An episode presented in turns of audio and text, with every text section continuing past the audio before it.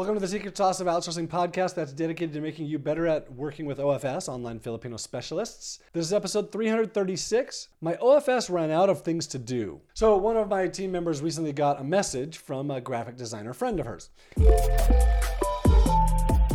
And the message was in Filipino, but it roughly translates to I just want to share my client is amazing. He pays me a minimum salary even when I don't have tasks. Thank you for introducing me to onlinejobs.ph. This is a big help for me, especially with today's inflation. So, there were a couple things to unpack here. Um, number one, I'm really glad that this person has a job where they can support their family. Not having to jump from one thing to the next to the next is a really big deal. And a lot of the work in the Philippines is temporary, mm, six months or so, and then your contract is up and then you have to go find another job. Or working on Upwork or Fiverr is like that, where you don't know today if you're to have work tomorrow. And so you're just constantly hustling. So now, the other side of this, the other thing I wanted to unpack is uh, this employer still pays him a minimum salary even if he doesn't have work for him to do. Well, that means that sometimes this employer is paying for nothing. Now, some of you will see this as an argument for doing freelance work or hourly work, where if they're not working, then you don't pay them. But I want to offer a different perspective, and there are, there are a couple reasons why. And I have done what this employer does, and I've seen quite a few other people do it. The first reason might be just because it's easier. It's easier to just pay the salary and have that person at your disposal whenever you need them rather than rather than taking the chance of them going and getting another job or saying, "Oh, I'm just freelance work, so I have this one thing to do even though I know I'm going to have something next week, I don't have something tomorrow, so I'm not going to be concerned with you and you can go and find another job." Now, if that person goes and gets another job and is not available next week, well, now that's really, really painful as an employer when you've found someone who's really good and you have to go find someone else, especially if it's because you didn't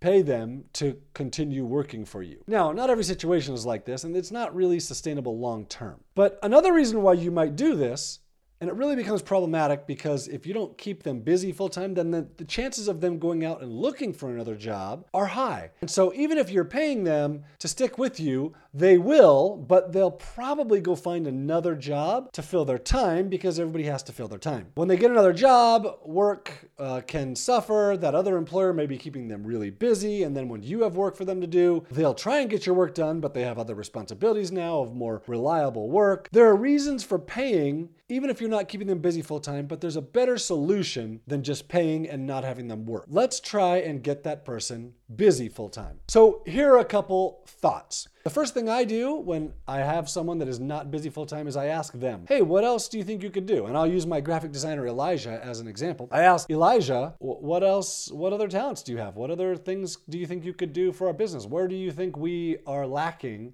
And how can you contribute? His response was, Oh, I, I'm also pretty good at editing videos. So I hired him as a designer, but he said, Oh, I'm also pretty good at editing videos. So I started having him edit videos, and it turned out he was really good at it. And now he edits all of my videos and podcasts. And he has another video editor who he is teaching to be really, really good like him. So the next question I asked him was, what other ideas do you have to that could improve our business? And it turned out he had quite a few.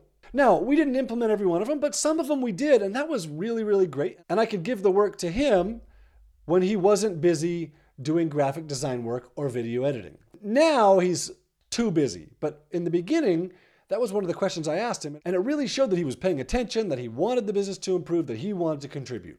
My next tip is to look at something that you can get off of your plate. Now, with a graphic designer or a video editor, maybe there's not something that I'm currently doing that he's talented at. But if if I had something that he could do that maybe might fill some of his time, even if it's data entry work, that's still pretty reasonable for him to do data entry work. It's probably not the best use of his time for me, but it's it's doable. Also, sometimes I'll just ask him for his input and perspective on things that are completely unrelated because because he thinks differently than I do. He's a creative person and I'm not, and getting his input on things is really really helpful sometimes.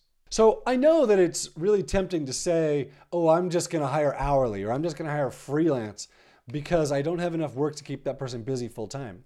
But hiring full time will make all the difference in the world to your business and to the person you hire. When you can pay a salary to someone, you make a commitment to them that you're going to take care of them. You also make a commitment to yourself that you are going to get your business to a point where that person needs to be busy full time, which means you're committing to yourself to grow your business. Now, obviously, there are situations where hourly or freelance work is appropriate. Most of the time, though, I think most business owners will be better off by paying a salary. Almost always find that paying a salary forces a business owner to step away, stop working in the business, and to work on the business, to step away from being the grunt worker to being more of the CEO. So if you have an OFS that's working hourly for you right now, maybe consider asking them to go full time. Even if you don't think you have enough work for them to do, find one more thing that they can work on and see if they're willing to go full time and see how that starts to change your thinking in your business.